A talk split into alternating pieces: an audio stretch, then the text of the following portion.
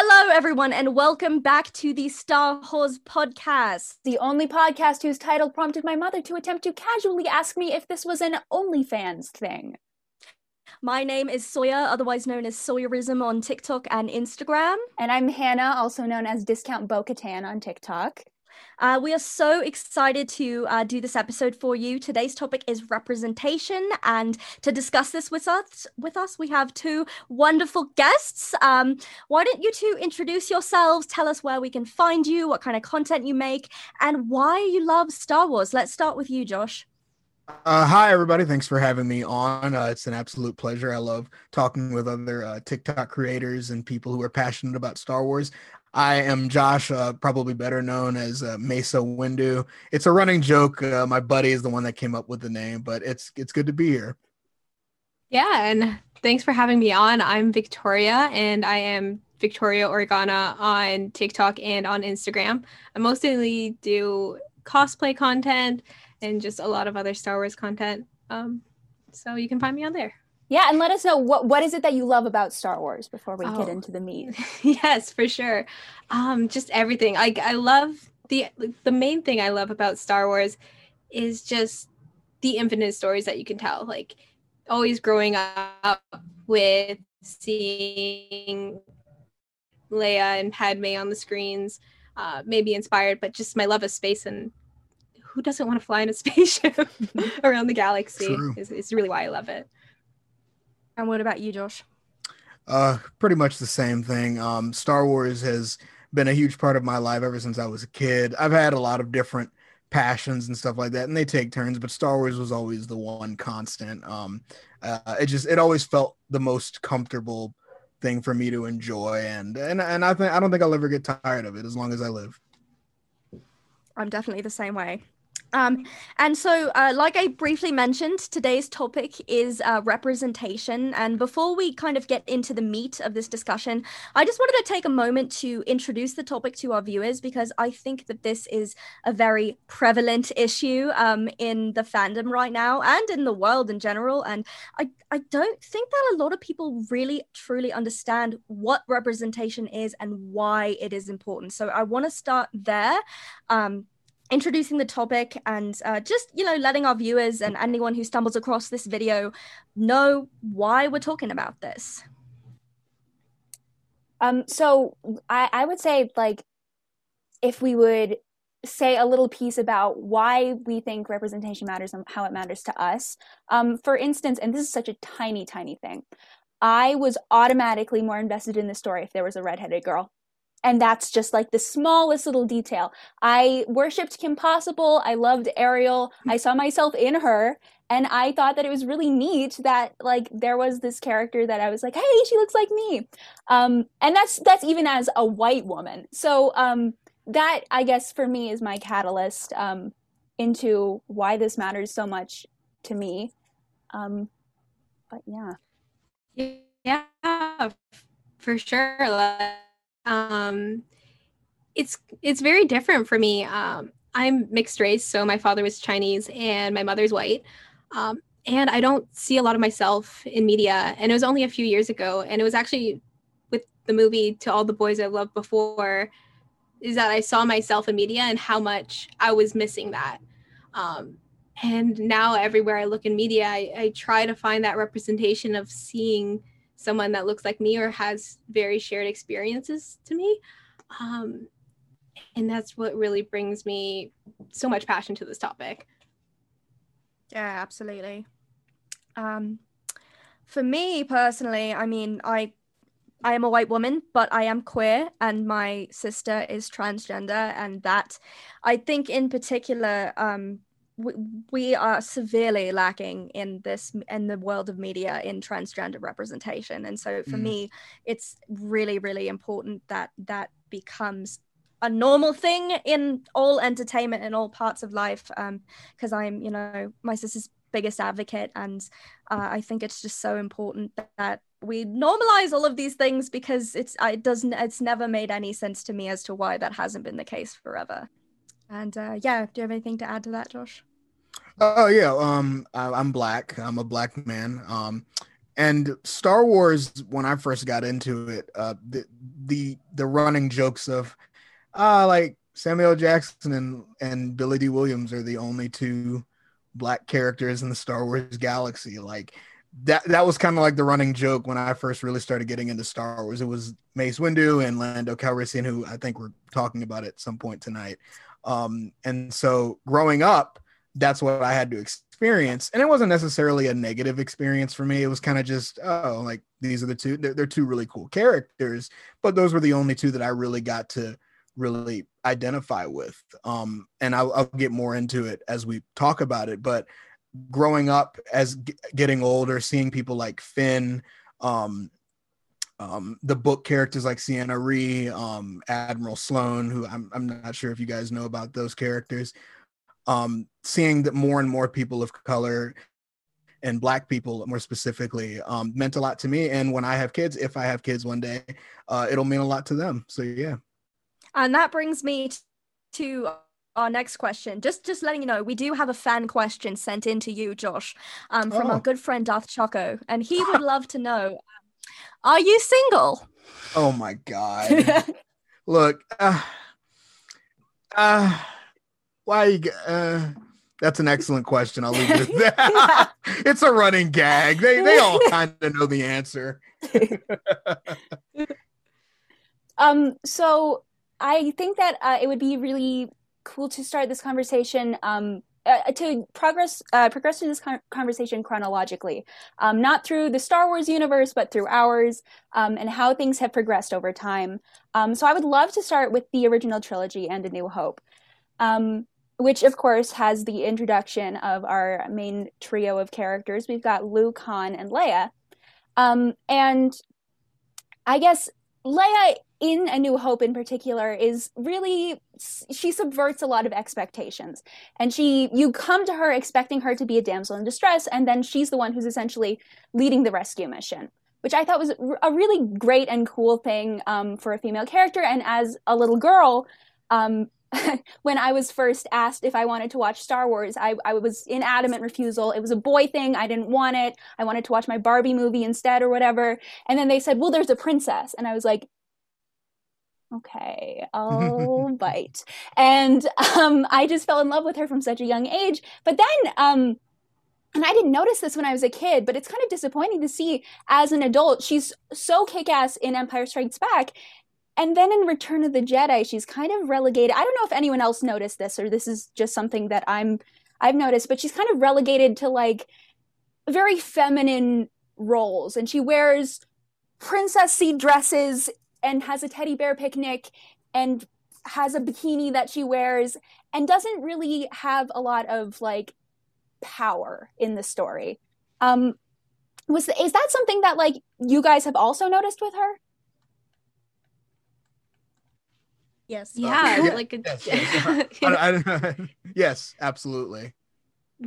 Yeah, okay. yeah, sure. I like seeing Leia for the first time and especially in A New Hope is like she definitely has the the maker. I'm a damsel. I'm in distress. I got this vibe, and like as it just progressed, especially um, in episode three, it's just like a lot of her her story and a lot of drama that's going around her is like Han is like I don't know if she's actually in love with Luke or with me, and it's this love triangle dynamic and it's just like where is her just firing at stormtroopers down the hallway? Like she usually does. Like this is she has her moments of her strong character in it but it it's kind of like washed away by the the bikini and the the the in the slut hair slut slayer outfit and nope sorry Hutt slayer i'm sorry i was thinking i was just like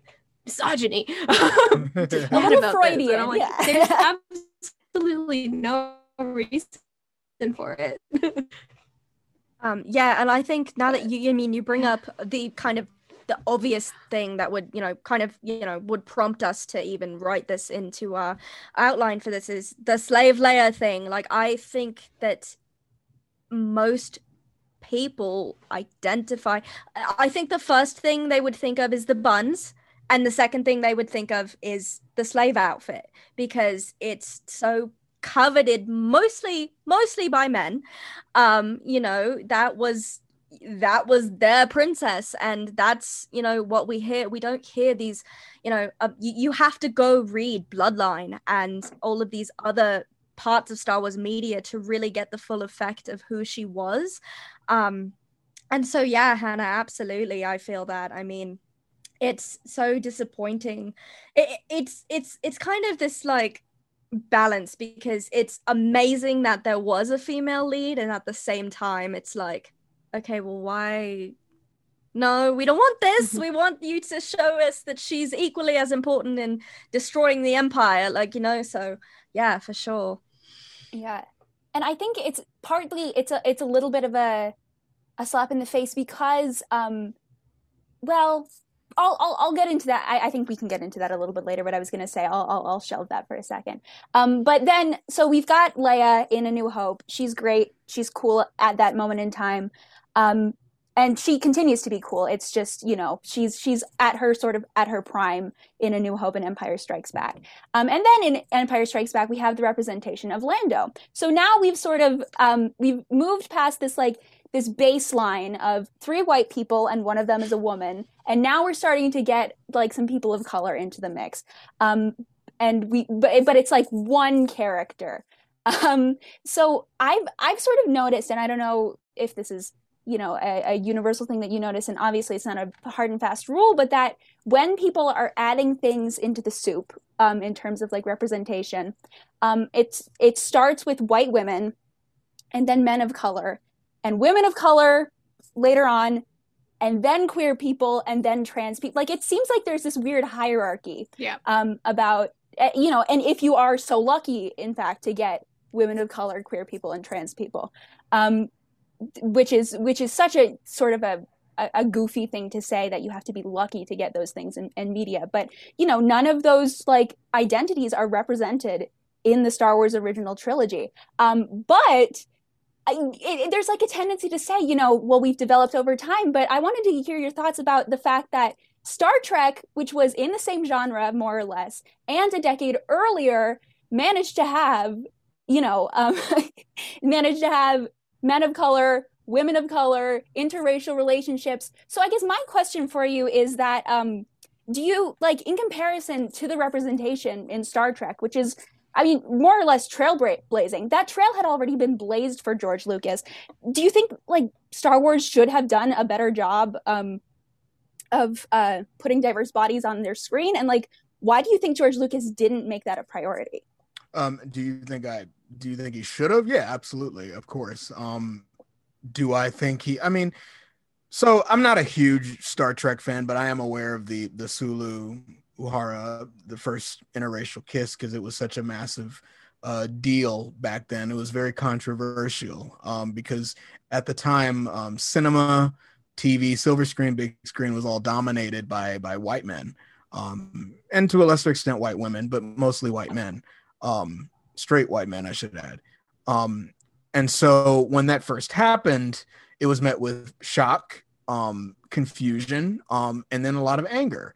Um, now, I'm not condoning what George Lucas eventually decided to do, but that's probably why he probably kind of backed off from, from it initially because um, maybe initially including that stuff in, in A New Hope, um, maybe he was worried about what that kind of response would be. Um, now, in the second movie, in Empire Strikes Back, which I consider one of the greatest Star Wars movies of all time, um, when Lando does show up. Um, absolutely fantastic character, one of my favorite characters. Um, and I think he, I think he did a good job of establishing the fact that, um, that it was okay to be a person of color in the Star Wars universe, um, and to make him as cool as he was. Uh, played by Billy Dee Williams, who at the time was a very charismatic, very um, very awesome actor, um, very recognizable, especially in the black community. Um, and so I think George Lucas does deserve some credit for recognizing that um, and recognizing what somebody like Billy Dee Williams could do for Star Wars. Um, and I'm glad that they kind of held on to that because Billy Dee Williams was such a good actor and because he was such a, an awesome person that they kept that going in Return of the Jedi. Um, but yeah, I, I think I think that without condoning it, I think that's probably why George Lucas didn't um, jump on that from the from the very first movie. Um, I think at the time in probably what the mid to late seventies, I think for the most part, black people had their movies, white people had their movies. Um, and I agree with you. Um, uh, black women have gotten the short end of the stick longer than I can remember. They are consistently near the bottom of the totem pole when it comes to uh, inclusion. Um, right, right down there with LGBTQ and and all of that. So, uh, so it's it's refreshing um, to see that finally starting to to be normalized nowadays. Yeah, absolutely.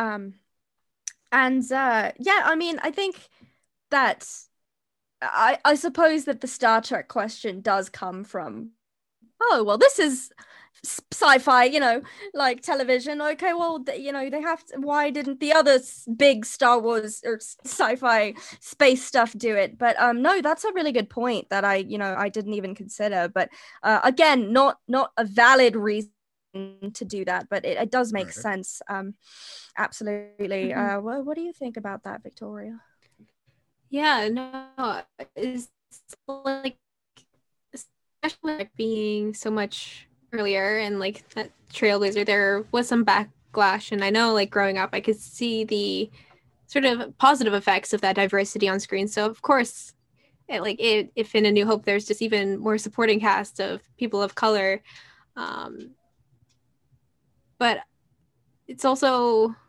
like at the like i'm not obviously i'm not condoning of like he was right to do it but like george lucas being a white man his experiences he saw the world in a very white way. So like if you're not really a person of color, you don't notice the nuances of having people of color in media at the time. Um, so I can totally see why it didn't happen, and I'm very happy that we did get a strong female lead, even if it was an all basically an all white cast in A New Hope. But um, mm-hmm. seeing Lando too come in, and it's just like being this person of color, and he was cool. It was it's it was super awesome to see, but uh, definitely disappointing. Uh, and I I hope it wasn't malicious, but um, well, I think. You. Oh, go ahead, Hannah, if you would. Oh no, no, no. Yeah, I was done. oh no, I was just gonna say, um, I think that is kind of a good segue into the next thing that I wanted to touch upon because Lando is such a phenomenal character, and I'm so glad that those two films were not the last we've seen of him. We've seen him in Rebels, and then of course uh, in in Rise of Skywalker, um, and and in Solo we got we got Donald Glover um, as Lando, which I absolutely loved his performance. I don't know if that's a resounding yes from the rest of mm-hmm. you, but oh, I thought great. he yes. was Fantastic. so good. Donald Glover is the best. he's just an iconic character, and you know it's it's fantastic that George was able to create that space. Um, but then we get into the prequels, and well, there's a lot of aliens, but there's also we've got some pretty not so nice stereotyping happening, um, which we didn't necessarily see in the original trilogy. And I'm just kind of, you know, I want to talk about that, but I also kind of want to like, what do you guys think was what prompted that? What made this guy go, yeah, that's a great idea? Um, and to clarify, I think in particular the the the stereotypes that I've at least seen, Watto, which is space Shylock to me. And as a Jewish person and watching Phantom Menace for the first time when I was not a child, that was immediately apparent to me. Um, mm. The Gungans, which I've I've seen widely criticized as like um, purporting some like Caribbean black stereotypes, and the Neimoidians, who are um, Asian stereotypes, and I think specifically Chinese stereotypes. Um, so I, I was that something that like you I, I don't know when was the first time that you guys watched the prequels. For me, I was a teenager and I was like more keenly critical of those things. Were, were those things that like went over your head as a kid, or did you sort of know something was up? As a kid, I um, I mean, you know you're a kid everything is fine to you as a kid. But um i didn't really notice anything. It wasn't until i got older where i was kind of like oh it kind of it, it kind of was in stages for me. At first it was ah goofy characters jar jar nute gunray watto haha. And then i was like oh they're kind of based off of other cultures when i was about 12 or 13 and i was like oh that's real that's even cooler. Um and then i got a little bit older and started looking at stuff a little more critically and i was like Oh, okay. Yeah. That may not have may not have been the best way to yeah. And so it, by the time I was like 16, 17, I was like, ah, I see. Um, now I want to say that again, none of, I don't know George Lucas personally, and I don't know what I can't say that he would never, you know, none of us can say, oh, he would never do that because um, we don't know. But how I've heard it explained is that sounds so bad. How I've heard it explained is that he takes these characters and takes inspiration from other cultures, which is fine by itself. And then he kind of just he wants people to know that it's from that culture. And so I guess over exaggeration. and so because of that, it's kind of beating you over the head. And that nowadays comes across as offensive. And so, so I don't want to say that my, my gut feeling is that this was not done from an area of malice at all. Um, he seems like a decent guy. Um, but yeah, yeah, that's definitely it's it's a little problematic nowadays. Yeah, I think obviously for me as well, I was a child. You know, yeah, I, I was like a child child. Oh, oh go ahead, sorry. Um want to cut you off? Oh no, no, you continue. Oh no, okay. I was just gonna say, you know, I was I was what five when Revenge of the Sith came out, so and that those are the films I grew up with. I think you know, for the most part, we you know that those are the films that the four of us grew up with. Um, and so I never, I was you know way too old when I realized that these were problems. Um, but there's something. It's so interesting that you say that, Josh, because in a way, I guess that makes sense because I don't I don't see him as a malicious person. But the character designs kind of match these stereotypes. Mm-hmm. Not kind of, they do. No, they do. Uh, which makes it in my opinion, you know, completely inexcusable. Um, but uh, I did not mean to cut you off, Victoria. Apologize. But yeah, Victoria, did you did you want to add anything to that, or? Yeah, yeah. Sorry. Um my audio cut out there for a little bit, but okay. yeah, I was just gonna say the same. I was about three or four when I first watched at least the Phantom Menace right over my head. I I didn't really notice it and I didn't I guess I didn't really obviously when you're being like four years old you don't say, hey, this is a negative like racial stereotype. Um but going back to what sort of Josh said with these exaggerated stereotypes, uh, like not stereotypes, drawing from different cultures. There's there's a like a line that they crossed that they couldn't get away with when if it wasn't uh, like a live actor. So they removed sort of skin and race and people from it, and they're like, oh, it's all CGI. They might be able to like push these jokes a little bit further. Um, and not to say like drawing from these different cultures and stuff is bad. They did a phenomenal job with Padme's wardrobe. It's a lot of it's Asian inspired and and they do it really quite well. um, but it's it's really hard to know where that line is when you don't really have a face to it, uh, especially writing these characters. Like I hope it's not malicious, but I we mean, don't know him, so I think I think something interesting about that is like it just like you said like you know okay these people they're not humans so we can get away with it more. And that to me is kind of a malicious way of thinking.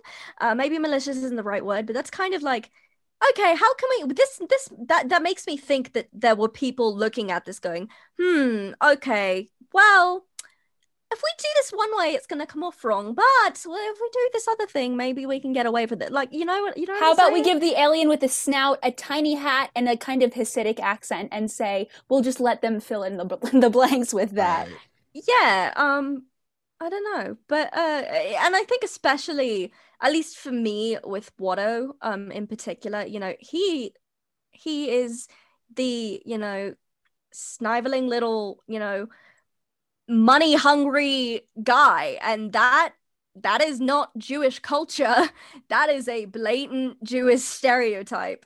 Um, so I guess for me, I'm kind of sitting here wondering, like, what what what inspiration was he trying to take there because i i mean I, and we might never know but i don't know it, it's very frustrating to look at uh, from the perspective of an adult who grew up loving those films and is now you know having to look very critically and be like wow okay something's wrong here. Yeah but i think divert diverting away a little bit from the you know less happy fun um i sort of representation um in the prequels um i think we can change tracks a little bit. And let's talk about the people who are part of the main cast um who are you know mace windu and Padme Amidala, who we, you know, again, still we've yet to have a prominent wo- woman of color in this in this series at this point, but we do have like a cool lady um, and we do have um, a black Jedi, and it's like, I guess, sort of new and different that um, now there are uh, there are lots of different Jedi, and a lot of them are aliens. Um, but um, it, it's almost like a message, and I don't know if if you would agree with this. I, I would say that Mace Windu a little bit is like a message of, hey, just so that we're clear, Jedi is not white man Luke Skywalker always. Jedi is whoever you may be. Um, did that sort of like was that your experience with um, those characters being there?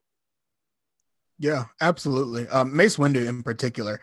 Um, I mean, believe it or not, he's not my favorite character. The name, the namesake was a joke from a long time ago, but um, I do, I do like the character of Mace Windu. Um, and he was kind of the first one. He was the first black character I saw after Lando, and so seeing him um, was awesome to me. Um, and seeing him in such a high position, I think too, mm-hmm. Um, as the grand, not the grandmaster. What was he? Um, the master of the order, which is different from the grandmaster. Um, he pretty much led the Jedi Council. He was the probably second probably most powerful, most talented Jedi in the order. And that told me and told people who looked like me um, that you can do that. So yeah, absolutely. It was a very um very very um uh, awesome thing to experience. Um I'll, I'll tell you this um just real quick to go back to Lando and and then Mace Windu. Um my grandmother doesn't like anything sci-fi. She's not interested in that kind of stuff. Um, the only things she is interested in are big monster movies like Godzilla, King Kong, um, and she got into Empire Strikes Back when she found out that Billy Dee Williams was in it.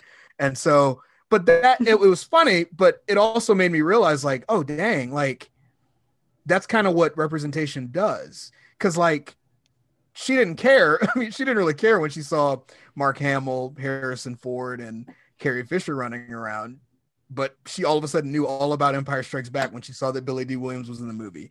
She was interested in watching the prequel trilogy when she found out that Samuel L. Jackson was in the movie.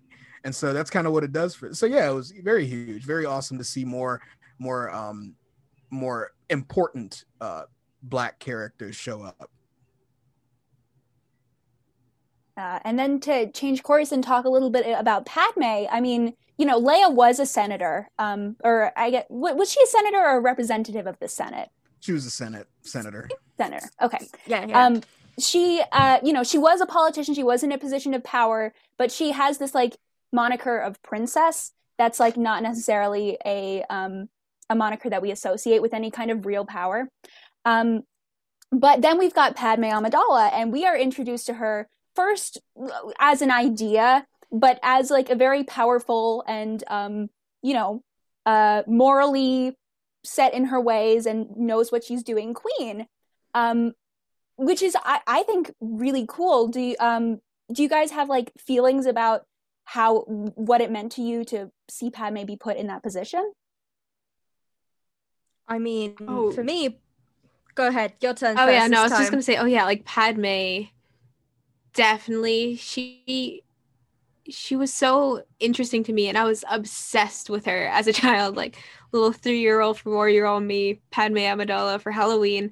I have like that's like my original doll back from 1999 that I've kept in the box since then. It's like seeing this strong female character in this like awesome Star Wars space action movie but also with the aspect of her I was also obsessed with fashion, so seeing her outfits and seeing her feminine, like uh, her feminine side, and with those outfits, but also seeing her be equally as strong and just doing what's right and like just like I'm just using a decoy, like I'm just gonna get this done because I I need to help my people. Is like it was like a different experience. It's like it gave like a whole different view on like that independence uh, and responsibility, but also like I can look good while doing it.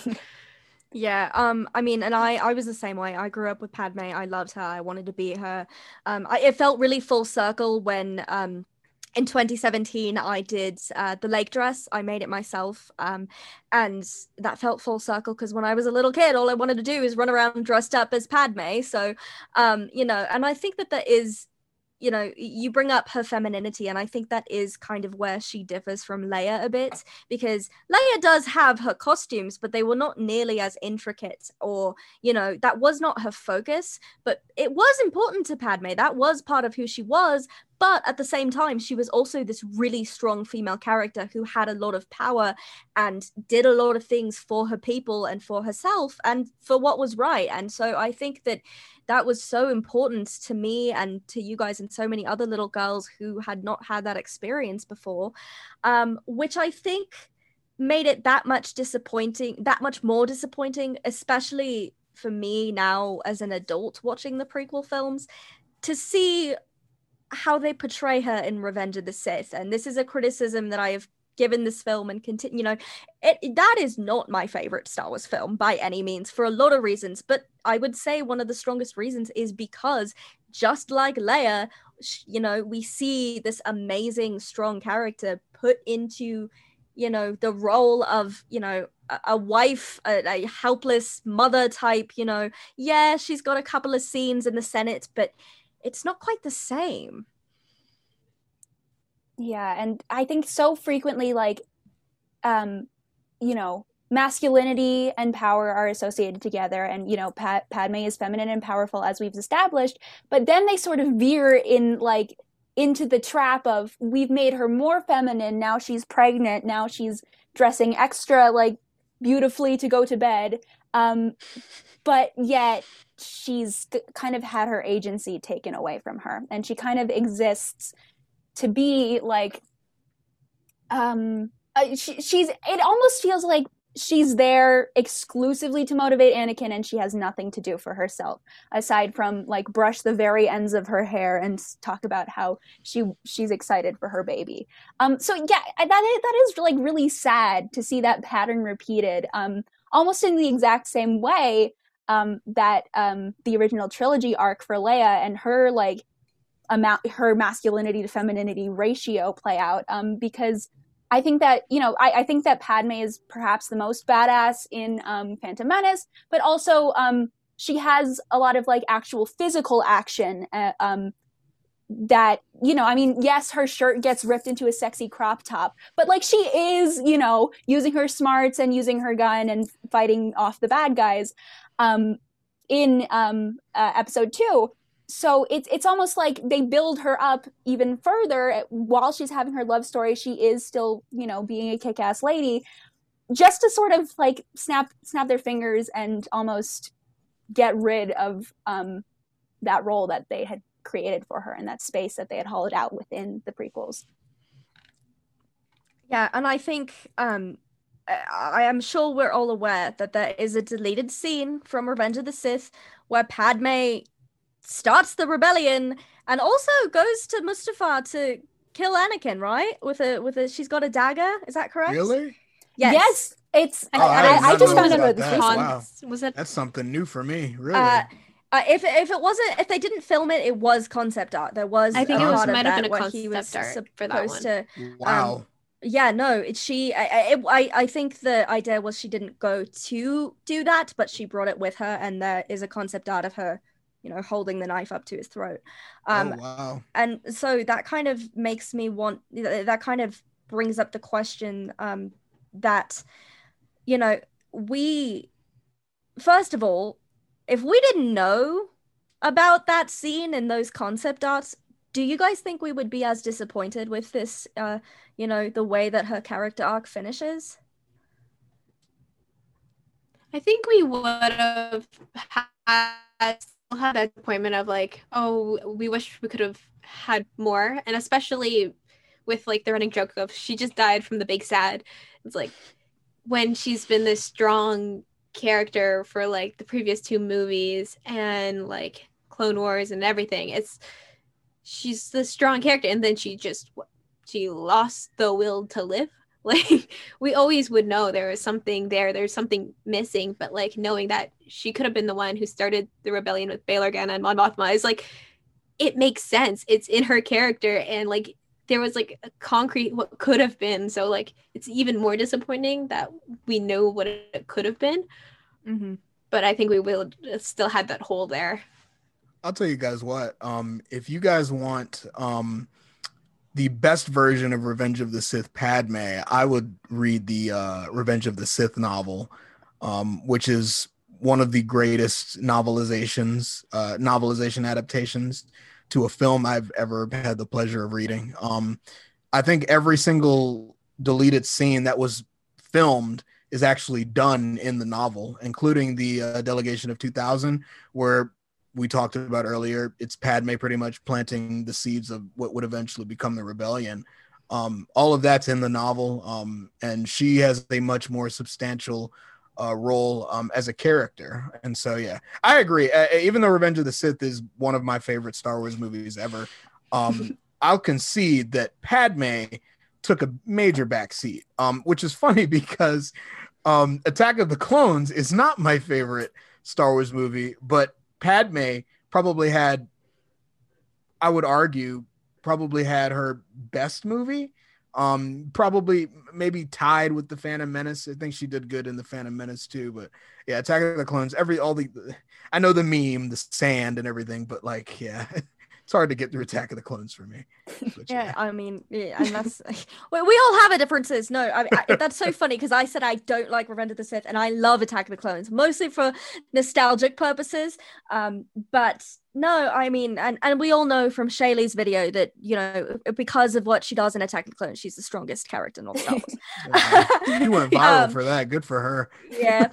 um but uh yeah no absolutely and um i think you know i would have loved to see that be within the film and i think that that would have made uh, for me personally i think it would have made all the difference um especially with like the clone wars she does have some pretty good moments in the clone wars as well where she is doing you know a lot for the people and for you know the republic um uh, obviously not so much towards the end, but that's when we get into Revenge of the Sith territory. Um, but yeah, Well, speaking of the Clone Wars, I would love to talk about immediately following, um, you know, Revenge of the Sith by a couple of years. We are introduced to a new female character and our first really important female Jedi, um, because there had been like female Jedi in the prequel trilogy, um, but they had like maybe one line in a deleted scene that Shaak Ti had, and um, I think Aayla Secura had a couple of pretty shots, but I don't think she really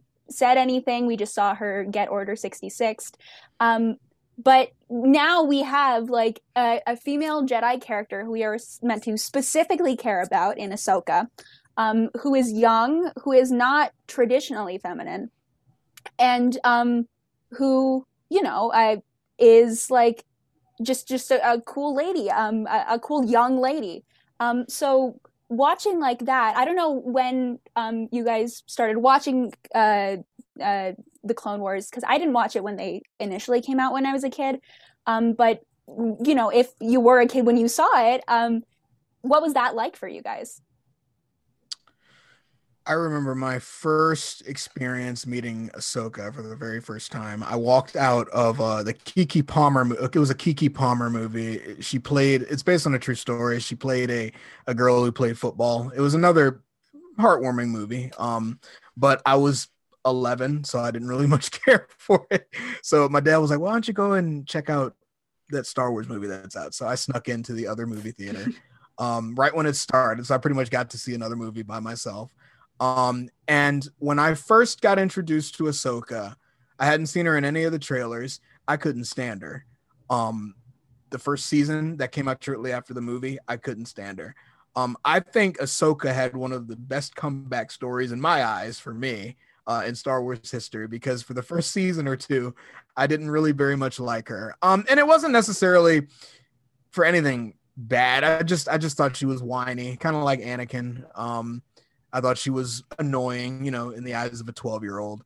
Um, but then as the seasons, like later seasons came out and she grew as a character, I began to like her a lot. And by the end of the show, um, when it got canceled by Cartoon Network, uh, I, adored her. Like when she leaves the Jedi Order, that that that's one of the saddest moments in Star Wars history. And then when we see her again in season seven of the Clone Wars, uh, again one of the saddest moments in history. So yeah, Dave Filoni's baby, uh, his uh, she's grown she's grown a lot over the years, and I'm I'm very proud of that character. Yeah, and truthfully, I hadn't been introduced to Ahsoka. Like somehow in my childhood, I just missed the Clone Wars, and I don't. I think it's probably because I didn't have the Cartoon Network growing up, but seeing all my friends on, and friends I've been making on TikTok, like they love Ahsoka, and I'm like, okay, I need to learn more about this character. So I started watching Clone Wars. I only got a few seasons in, and I'm not quite finished yet. Um, so I don't know the whole arc and the whole story, but oh, I didn't spoil it for like you, reading more and learning more about her and how I've been on I've been on the internet too long. I'm sorry. I was like, did I just? Um, I'm so sorry. but no, no. But reading a, no, but uh, reading about how Dave Filoni wrote her as a Jedi first, and then as like a teenage adolescent girl, it it gives a lot more power, I guess, to her characters. Like she is this remarkable young Jedi, and not just written as some flouncy bratty like I of course like she's gonna have bratty moments and she's going to be uh, a little bit annoying sometimes because she's a teenager mm-hmm. but um, just learning about that and like the impact that it had on so many of my friends of having this female Jedi to connect to growing up uh, and seeing all their Halloween costumes is just something so special that got to exist and happy they Dave found a way to get Ahsoka Tano even when the whole prequels were established and there was no Ahsoka Tano. Yeah, um, for me, I actually did not watch the Clone Wars until last year, so I was real late to the party, even though I've been in the fandom my whole life. Um, and so I did not have the opportunity to. I don't. I would not consider myself like connected to a certain i love her. I love her character. I think she's one of the best characters in the entire universe. I just don't have that like personal bond to her that I think a lot of other women do. Um, but I agree, she was a bit whiny in, in the beginning. um, but then she's not, and she's had some of the greatest moments in all of Star Wars. Um, I've yet to read her novel, but I intend to do so. Um, and I have just loved pretty much every second past season two of Ahsoka. Um, and I think what's so important about her is that we don't really see we see her make mistakes because as a Padawan you make mistakes, but she doesn't really have a moment like Leia or like Padme where her resolve falters or where her agency is taken away from her, which I think is so important when we're talking about, you know, female representation in a male dominated universe. Um, that being said, a couple of her costumes, especially considering her age, mm-hmm. yeah. I don't know whose idea it was to put the 14 year old into a tube top and mini skirt riding into battle, but I don't really see the logic in that. Except I, the only explanation I can think of is like we want to play up that this is a girl dre- Jedi, so she's gonna dress like a girl, and this is how girls dress. But it's a little bit like I, was it appropriate to put the like young teen into a more or less revealing outfit of her CGI body? And like, was it? Uh, what was the intention there? Do you think? It it feels very much like video game sort of logic of like the growing up with like the Lara Croft and her her little crop top and this and it's that sexy fighter woman trope, but like she's also 14, so it doesn't really make sense. Well, I'm very know. glad they changed the costumes when they could, but yeah, that's. I was just gonna say, I don't, I don't know if you've played KOTOR, but Mission Vao does not look 14. Um, uh, so kind of the same way. Uh, but yeah, that's another perfect example. But um, no, I, I, I wonder like Hannah said, is it did, did they do that because they thought that you know they needed to was that a like a barrier that they needed to put in place you know for for for the men to be like okay well she she is the main character but don't worry she's still a female. Um which is which is quite disappointing. However i mean I, I, I we cannot continue this conversation without addressing something that I see every single day, which is why is Ahsoka so loved by fanboys. And Rey is so, so hated. Yeah, I I I still don't quite understand what about Rey was so offensive that fans feel the need to like it's not even to Daisy, it's to other female cosplayers to just constantly put them down about their opinions on Rey. And when I saw today, it's like, oh, it's because she like, uh, oh, Rey wasn't pretty enough, and they didn't even give her eyeliner, and it's just like, why does I that saw matter? That. I saw that. It, and it's, it's to see the difference of like everything Luke did in the original trilogy of like his training and defeating the like like Palpatine and everything is like why why is she getting so criticized when she's debatably had more training the entire time? And it's because she wasn't written for them. that's true. I mean, but yeah, I'm just, you know, that's a question I do find myself asking all the time. So, I mean, are you you're, you're the odd man out here, Josh. Do you have? Is there any way you possibly can understand why there's there's such love for Ahsoka, and then you get to Rey, and nope, nope, she's a Mary Sue. She can't do any of these things. Um, it's more than likely a multitude of answers that come together in one answer. Um, I'll tell you, I've argued with um a lot of toxic uh, members of the members of the Star Wars community um, for days on end. Uh, it's not a fun conversation to have with them.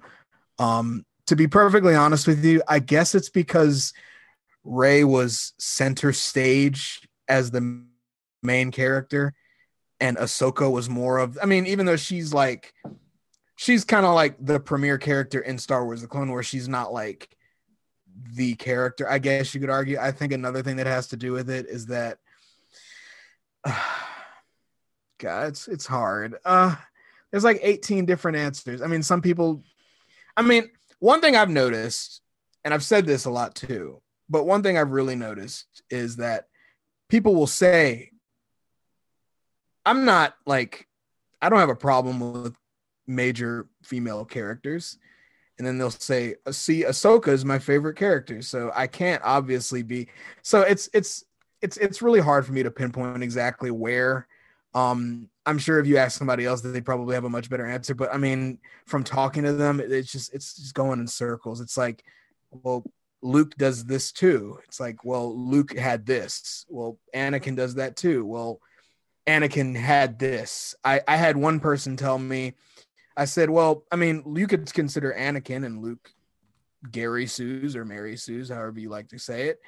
Um, would they be considered that? Like even Anakin, who is the chosen one. I mean, that seems like a that seems like a pretty OP thing to have. You kind of what do you mean to tell me he's pretty much space Jesus? I, I and so and then they'll be like oh well he had the weight of the world on his shoulders it's it's it's a never ending battle with them when it comes to that stuff so i don't have a definitive answer i'm still trying to figure it out myself Yeah. yeah um and i think something that i've at least come up with um is that ahsoka seems to kind of be one of the boys you know she hangs out with anakin and obi-wan and you know she doesn't eh, I guess she has, you know, her friendship with Barriss, but that's no, you know, she's mostly surrounded by male characters, and I think that probably has something to do with it. Um, because she is, you know, her entire life is pretty much surrounded by uh ma- other male characters. Um, but I-, I will never. I don't think I'll ever really come to understand this. Not just for Rey, but you know, now we're gonna get into the sequel era and the just obscene hatred that we've seen, not only towards Rey, but towards Finn, Poe, the actors themselves, and of- Rose. Rose. Of, I was getting there. I was getting there, but yeah, no. Rose, of course. And so, uh, yeah, let's open this can of worms now. Um, you know, we can, we've already kind of touched on Rey a bit, but, you know, we, and The Force Awakens, what we had what looked like a female protagonist and, you know, a, a, a black man as a lead character. Obviously, that's not the way that the sequel trilogy ended up rounding out as, but that is what we got in the first film. Um, so yeah, I'd like to let's talk about Finn a bit. Um, and I, I think that he kind of had that same like devolvement rather of you know kind of like Leia, you know, strong lead, and then he became the Rey guy. yeah yeah um yeah absolutely he, finn uh john boyega uh bless his heart um from the very beginning. I mean can you imagine getting casted? And kelly marie tran too but can you imagine getting casted getting to do getting to be the main character in one of your childhood favorites? Uh probably a life-changing experience. No matter how it turns out it'll be a life-changing experience. And then getting met with the stuff that you know he got met with and Kelly got met with. It. I mean, I remember when the first teaser came out, um, and I had to regularly field questions, and a lot of it was them just being uninformed. I mean, people just didn't realize that clone troopers weren't stormtroopers. I understood that. A lot of people just it was innocent enough. They were like, "Why is it not Temuera Morrison?" It's like they're not they're not clones, and he's like, "Oh, okay." Uh, some people kind of took that and they see John Boyega in the first teaser and they go, "Why is he?" uh, So we're doing this force divert. That's when like the first like, oh, we're we're we're being politically correct now, and the, the main character has to be a black. It's like, and I had to be like, why is that a problem? They're like, oh, it's not a problem. It's just you know, uh, of course they're doing that. It's like it's a lot of like half, not so subtle stuff, and and we had to deal with that a lot. I mean, John Boyega has been open about it. He's gotten a lot of racially motivated comments about him. Um, he's got he's had a lot of people say very nasty things about him. Um, and so yeah, uh, by the end of the trilogy, a lot of people who originally made those comments like to act like, oh, John Boyega got screwed over and this and that. And then it's like you guys were the ones that kind of set this whole thing off. And I don't know. That that's always been an unfortunate story for me to look. I mean, I, I think he mirrors Leia's development perfectly and Padme's development perfectly.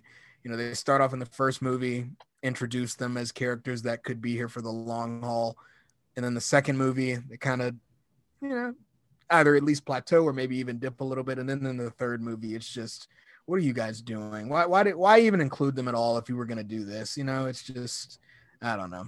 and something that's so interesting about that is that um John Boyega in his that interview that he did, he seemed to be like, but it's not J.J. Abrams's fault. It's not J.J. Abrams's fault. It's totally, and I I was kind of like, well, whose fault is it then? right right and and I, Mhm. yeah, and and it's that's when you that's when we get into the territory of none of us were there and it's like it's hard to say um i think i mean he he talked about a lot of stuff and i think the interview you're talking about what was it called uh it was the verge interview right or was it the uh what what what what magazine did he do it for? I Oh forgot God, what he I did can't it for. remember. He was very open.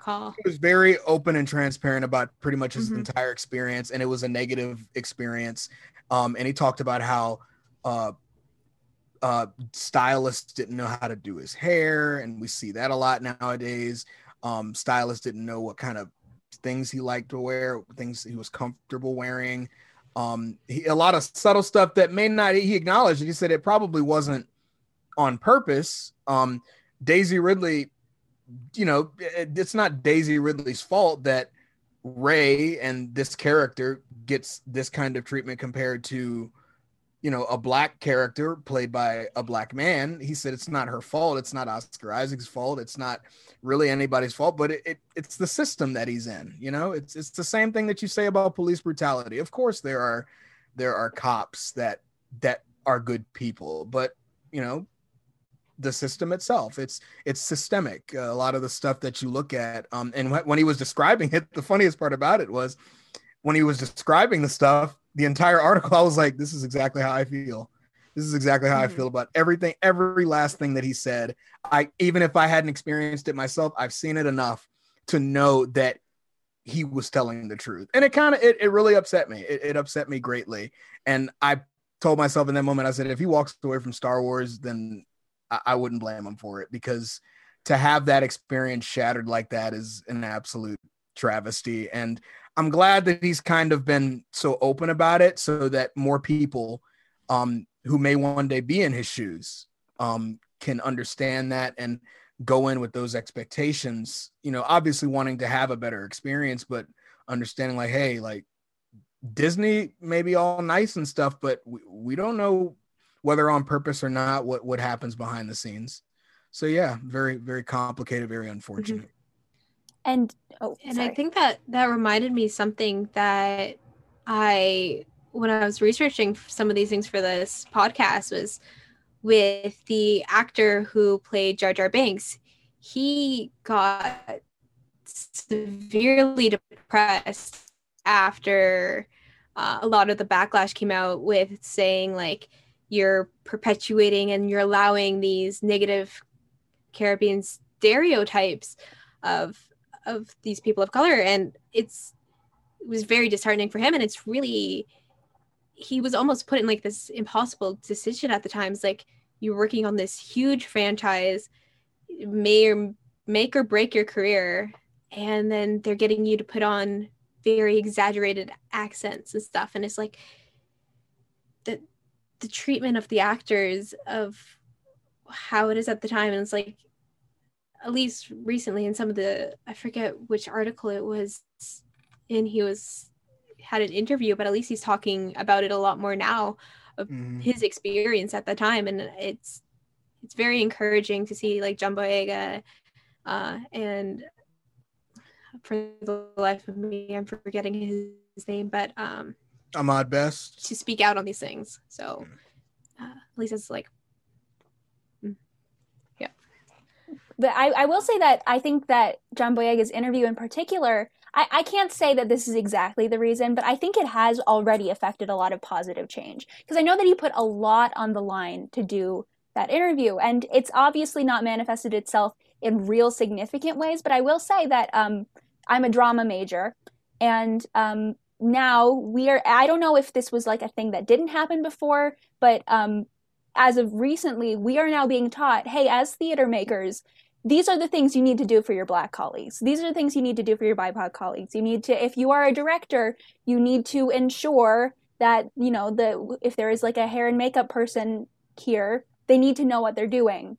Um, and like, it's not real change in Hollywood, which is really what I think is most necessary, but it's it's starting to get there and it's it's starting to at least be talked about a lot more and i think that is in large part due to john boyega um, coming forward and just being so blunt about it.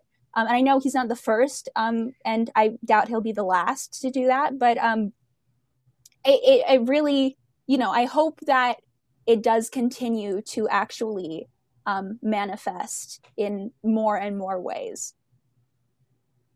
Very true. But uh, also um, another fun character that we've got here, um, or I'm sorry, another fun uh, development that we've got here, and something that is, I think, sort of overlooked in the overall conversation about Star Wars is Rogue One, um, and how Rogue One had one of the more diverse casts that we've seen in Star Wars.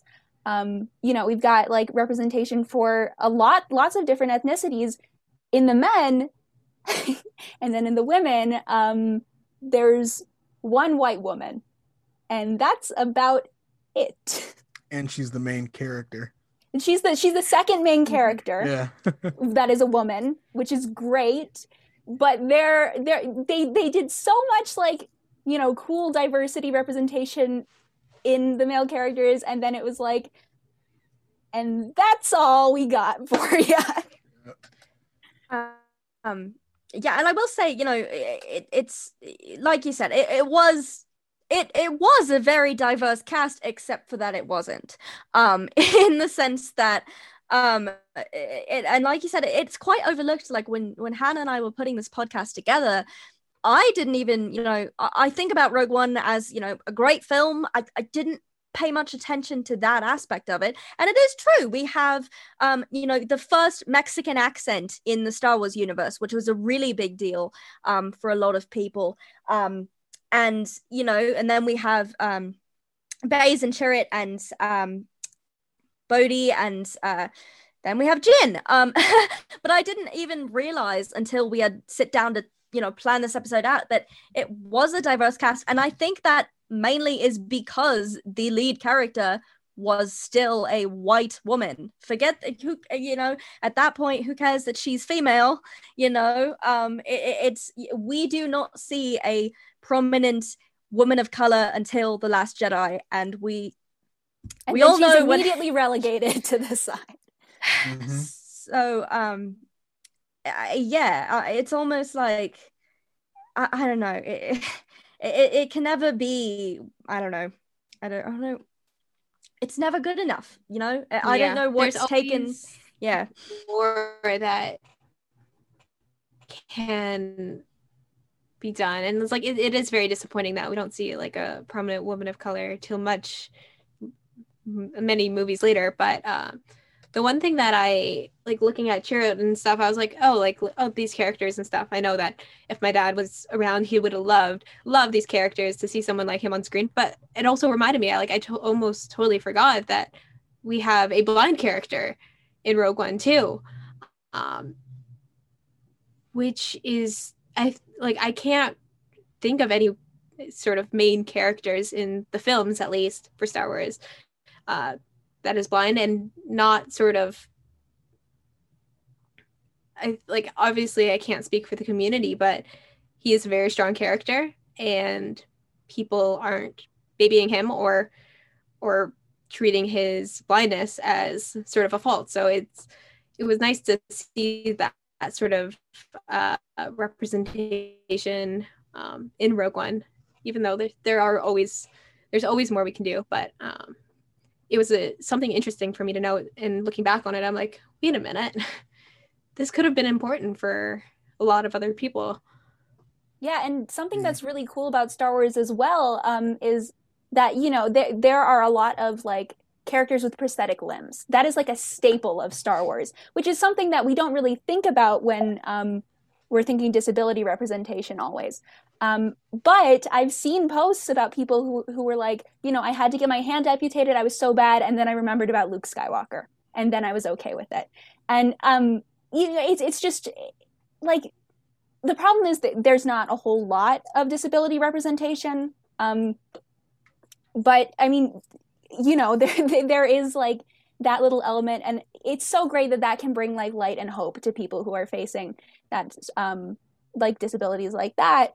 Um, but at the same time, I'm like, well, is it enough? Can we do more here? Um, we've got Kanan, who's also blind, but that's about where it kind of caps off. Um, and it's not i mean it's not as though kanan you know was born with that disability that is an injury that you know he has to you know it, it's still representation but it isn't quite the same. And i think you know eh, quite frankly as an able-bodied individual i didn't even think about that until you brought it up victoria and i'm so glad you did because it is so important um, and something that you know has even less representation than I would even argue LGBT in the Star Wars universe because we have not even so often we forget how important we it is for that representation to exist as well. So really, thank you for bringing that up because otherwise, I would have completely uh, forgotten about it.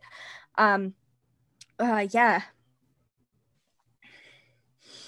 yeah. I, I, I just, I mean, you know, it does.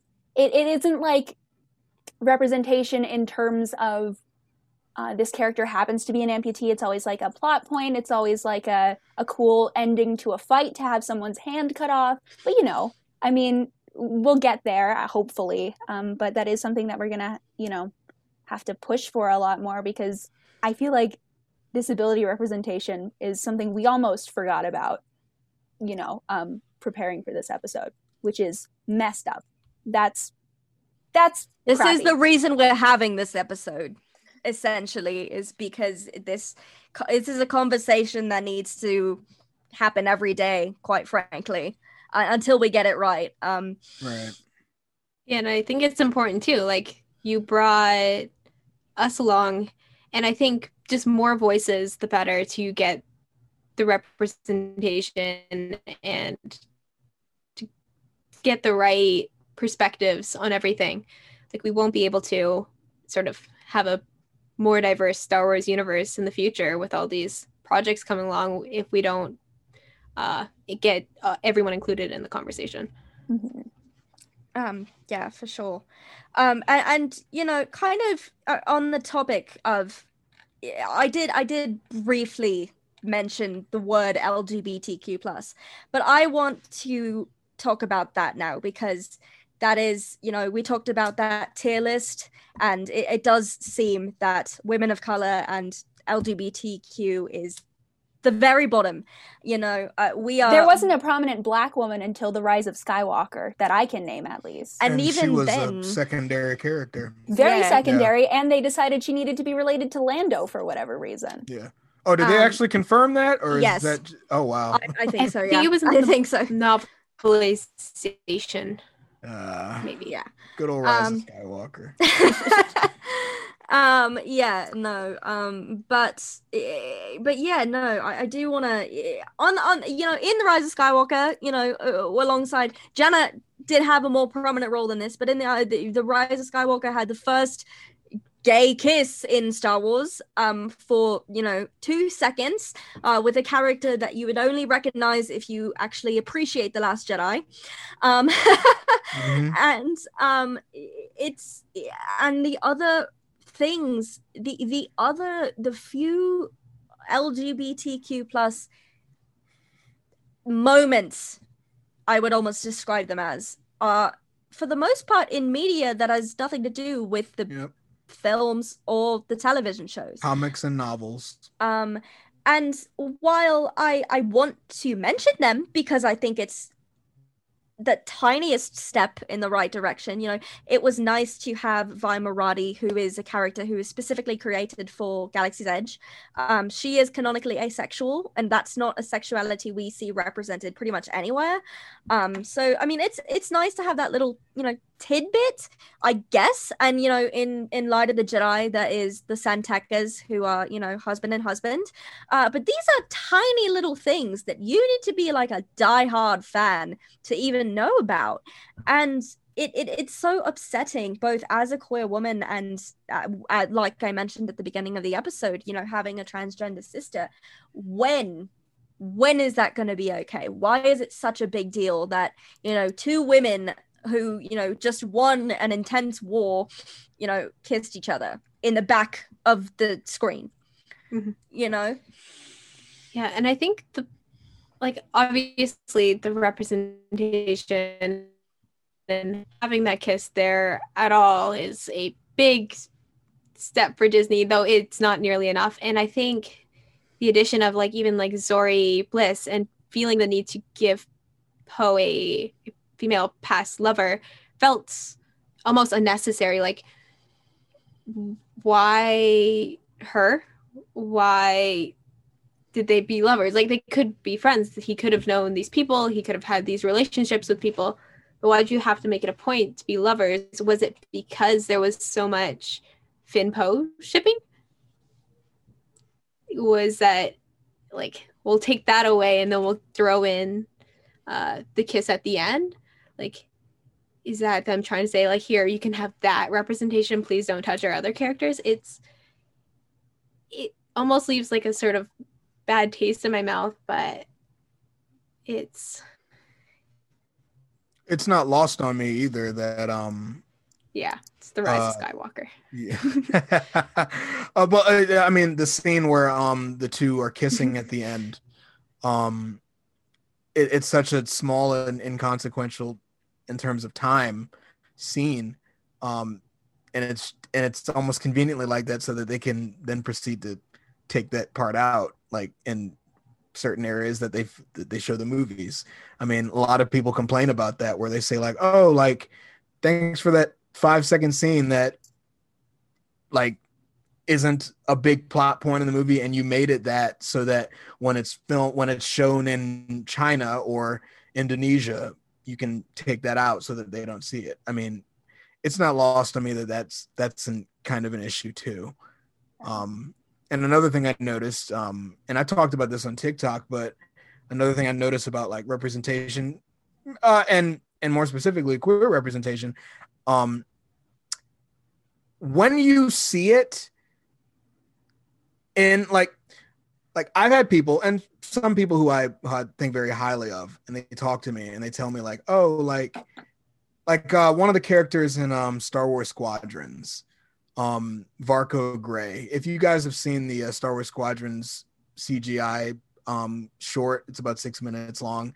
Um the main character he's he's Asian um and he's gay. Um his bio um has him uh, with a husband. Um and I've had people come to me and say, "Did you feel like that was necessary?" And I was like, "So even even with this character who's not in any of the movies in any of the shows. He is a he's he's a character in a in a game that we're probably not going to see for a little while. You have something to say about that? You know, it's so it tells me like like oh you're you're mad when it happens on the big screen, you're mad when it happens in TV, you're mad when it happens in the comics, and you're mad when it happens in a, in a video game. So it tells me like, oh well, it's clearly not an issue of oh did the plot make sense? You can't you don't want it anywhere. Does it work anywhere for you? You know what i'm saying? It's just, oh sorry. No you're all right. I will say in defense of that kiss moment at the end as a lesbian watching that that did make my heart very happy. Um, i know it's small and i know it's inconsequential but that did bring a smile to my face it did sure. feel good to see um, yeah. and i know that you know i mean there are a lot of children who watch Star Wars who may not even clock that because they're looking for Rey. Um, but it, it is nice to know that there is a little something sprinkled in there. And it does feel like they did it just to say that they could. Um, but at the same time, you know, I'm sure that there were people who behind that movie who were really like, I- I'm sure that, you know, there were some people who were pushing for it for all the right reasons as well. Right. Right. And I, and I always try and mm-hmm. keep and that I think it really too. opens a door too for future content. Like if yeah. they can put it on the big screen, then like it's almost like testing the waters and it's like, yeah, we can do this and I think we might in the future. Like we're gonna right. continue with that representation. Right. Girl. I didn't want to make I didn't want to make it seem like I was you know, complaining about, you oh. know, oh, you know, I, I, wasn't trying to like give the impression of that. no, just... it's not enough. No. It's definitely not enough. There needs to be more of it. Um, but you know, I mean, like, it is nice that there is a little something there, I a agree. little crumb. We because we've been conditioned to expect absolutely nothing. Right. Um, mm-hmm. so it's at least at least there's a bit, and there's like this this glimmer of right. of light in the dark and I think also I had no idea. I have not mm-hmm. played Squadrons. I knew nothing about it. I had no idea that one of the main characters mm-hmm. was gay. Um, but yeah, there is at least, even though it's not enough, um, for me, you know, to have it just be even sprinkled in there as like a preview of what they can do and have it not be like yeah it's just two people kissing or in that in the light of the jedi just you know oh he and his husband blah blah blah you know it's just there. They're just characters in a universe and i Mhm. think that that is a fantastic way even though it's not enough yet like it, it's just nice to see that it's not framed in a way. Maybe in the rise of skywalker it was kind of like okay we can just do this. We don't know. We we weren't there. Again we weren't there but um no it is kind of nice to see you know even though like it's a small detail. It, it's kind of that in in my eyes um yeah, yeah i'm bisexual. I'm i'm not um i'm not a lesbian but um i it, it's nice to just have it feel normal you know when i'm reading or i'm seeing something and it's not Mm. they're not making a huge deal like oh my god it's the first gay character. It's just like oh yeah this guy he's gay you know? Mhm. um i would of course like to see a character. We've Yeah, got 10 think new I ha- shows coming out uh well you, one of those characters better be at least. But I agree. uh who Mhm. was who, who Vic- did I yeah no i was just gonna say yeah i was just gonna say it with uh similar like feeling. It's just like they're having it be normal. It's like in the whole galaxy why aren't there just more gay and queer couples that we see? And sort of going back is just like i expect so little. Like i don't see many asian women in the media i watch and a lot of like american based shows and stuff until quite recently. And it's just like even seeing like yeah rose is a side character and she gets completely pushed out of the rise of skywalker but at least i get one right? Like it's that like that door is opening and then seeing the mandalorian fennec shand sh- she's an asian woman. I'm like yes like i'm, I'm gonna cosplay her. Like i'm like just it's like the bare minimum. And i'm like thank you like at at least you a little bit who knows your motivation but got a little bit in there Yeah. I think she's that aging beautifully, by the way. she's gorgeous. Meanwhile, Oh, yeah. yeah, Beautiful. she, she's Gorgeous. she's amazing. I did not know she was that old. I was like, wow. yeah no she's beautiful but and I, I a long time ago like in early october i did like a recap episode of the, um of uh, choco's podcast for the mandalorian and he had said to us like what's one thing you wish you could or you could change? And i was like i want fennec shan to come back and i'm so glad she did because what an icon. I love her. Yeah, she's a badass.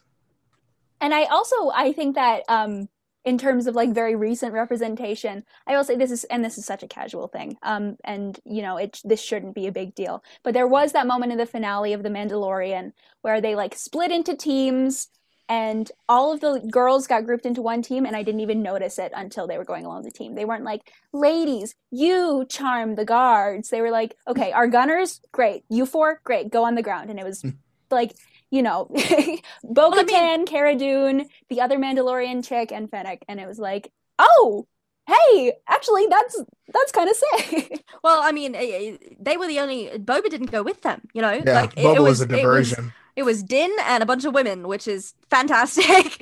I loved that scene when they were on the bridge. Um, yeah.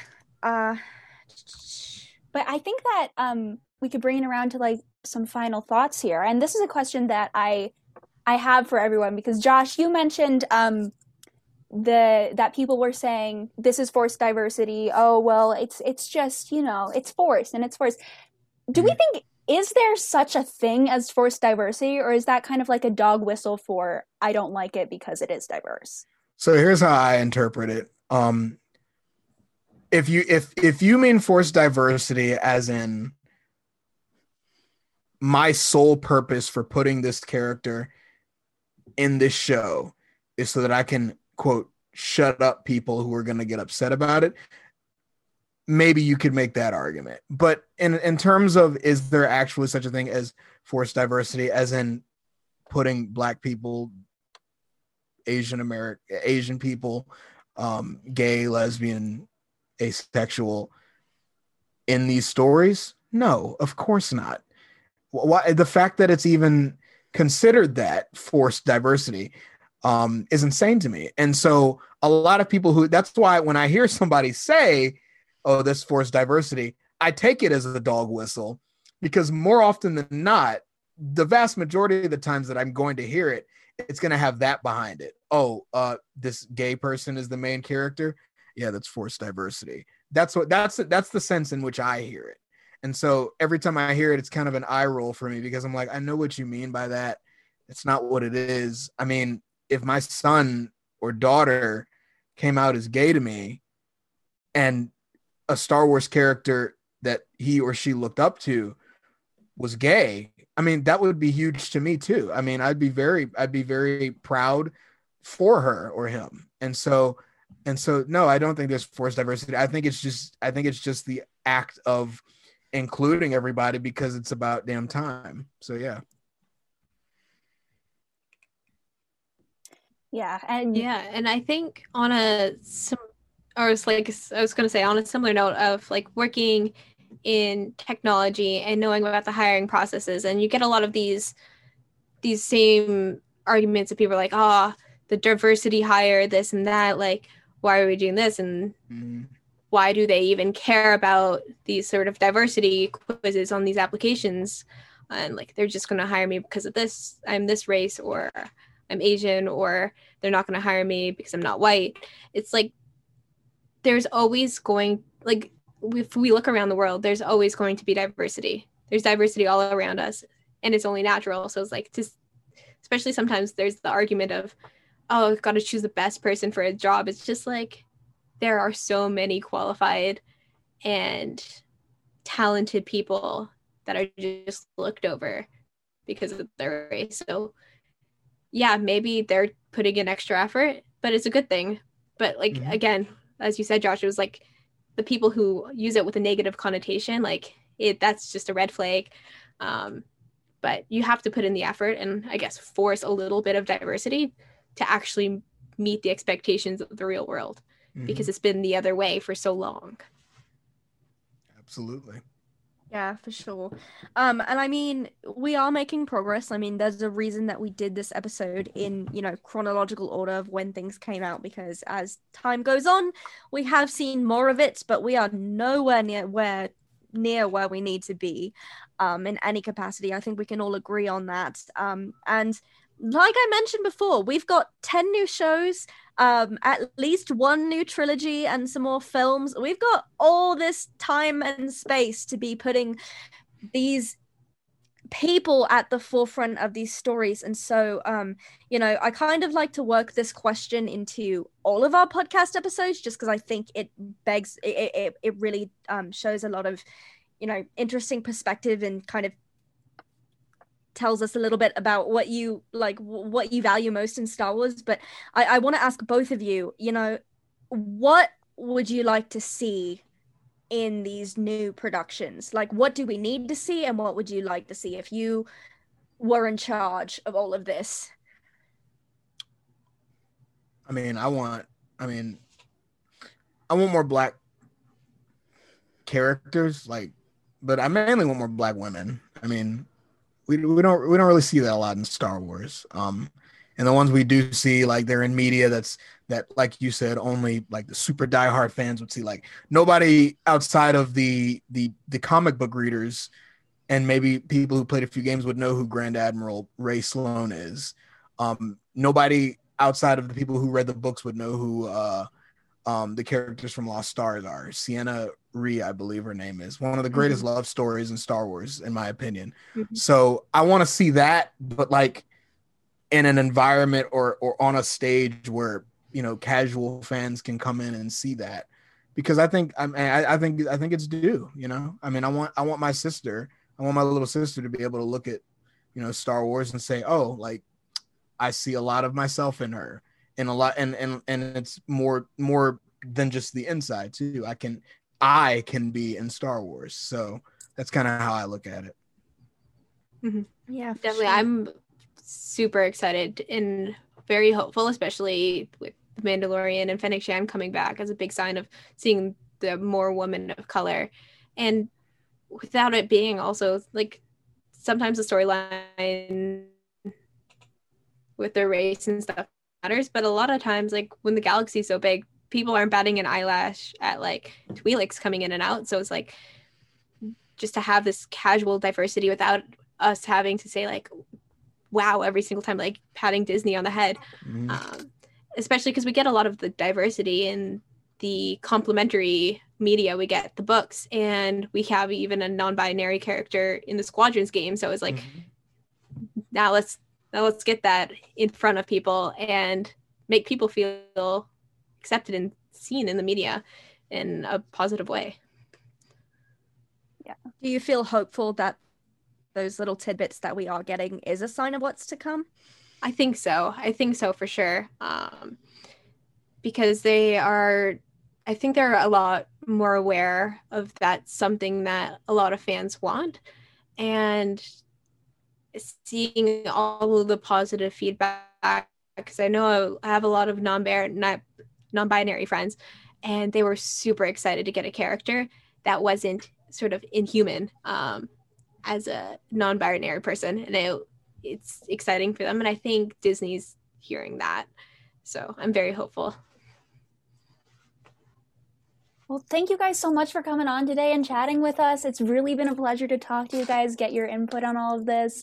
Um, and you know, to anyone listening, thank you so much for hanging out with us as well. Um, Josh and Victoria. Yeah.